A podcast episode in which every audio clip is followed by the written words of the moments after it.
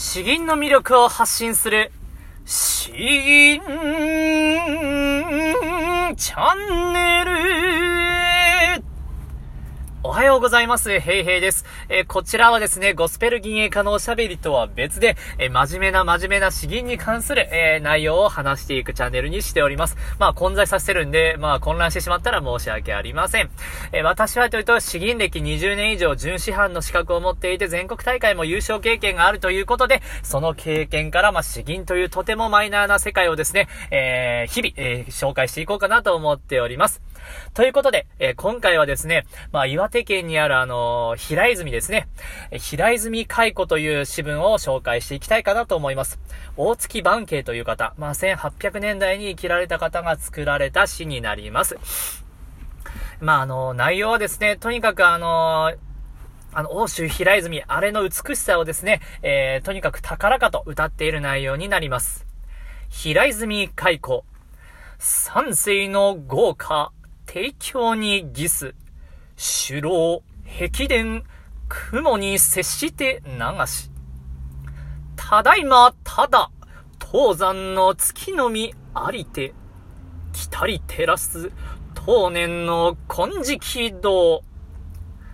えー、この藤原氏三代がですね、えー、まあ、映画を極めたというこの三世の豪華。えー、これはですね、まさに今日の都にもなぞられておりますということで、提供にギスということですね。首老壁殿雲に接して流し、もう赤い楼閣や緑の御殿というのは、えこれはですね、もう空にも達し、達せんばかりだということです。ただいま、ただ、東山の月のみありて、ただ今はもう、面影ももうすっかりなくなってですね、えー、東山に登っている月だけがあるということで、来たり照らす当年の金色堂。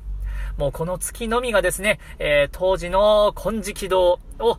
もう虚しく照らしているなということで思いを馳せている内容になります。ということですね、まあ僕も一回行ったことあるんですけれども、やはりあそこはもうとても美しいです。金色堂。まああの、雰囲気がですね、もう中の空気が違うといった感じなんで、まあとても有名なところで僕はあんまり行かないんですけれども、あそこは、あ良かったなという思い出があります。では、吟じていきたいかなと思います。平泉海古、大月万慶。三世の豪華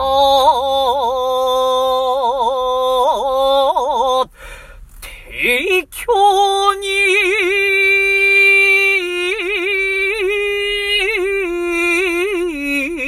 ギス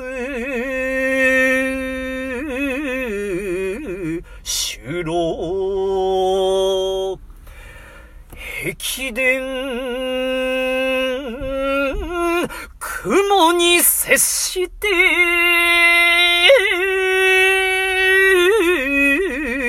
流し、ただいま、ただ、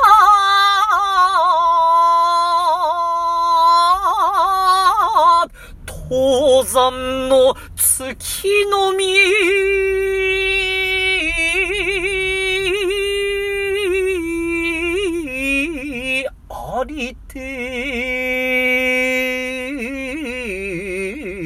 来たり照らす、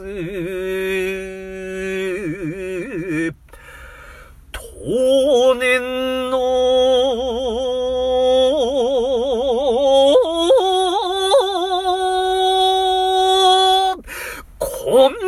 金色。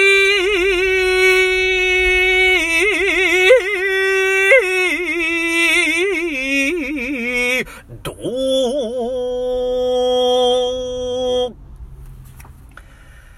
ああもう、当時が素晴らしかったな、みたいな気持ちで吟じました。すげえざっくりだな。ということで、まあこんな感じで詩吟に関するやつもですね、毎日、えー、平日毎日やっていきますので、これからも楽しみにしていてください。えー、本日は以上となります。どうもありがとうございました。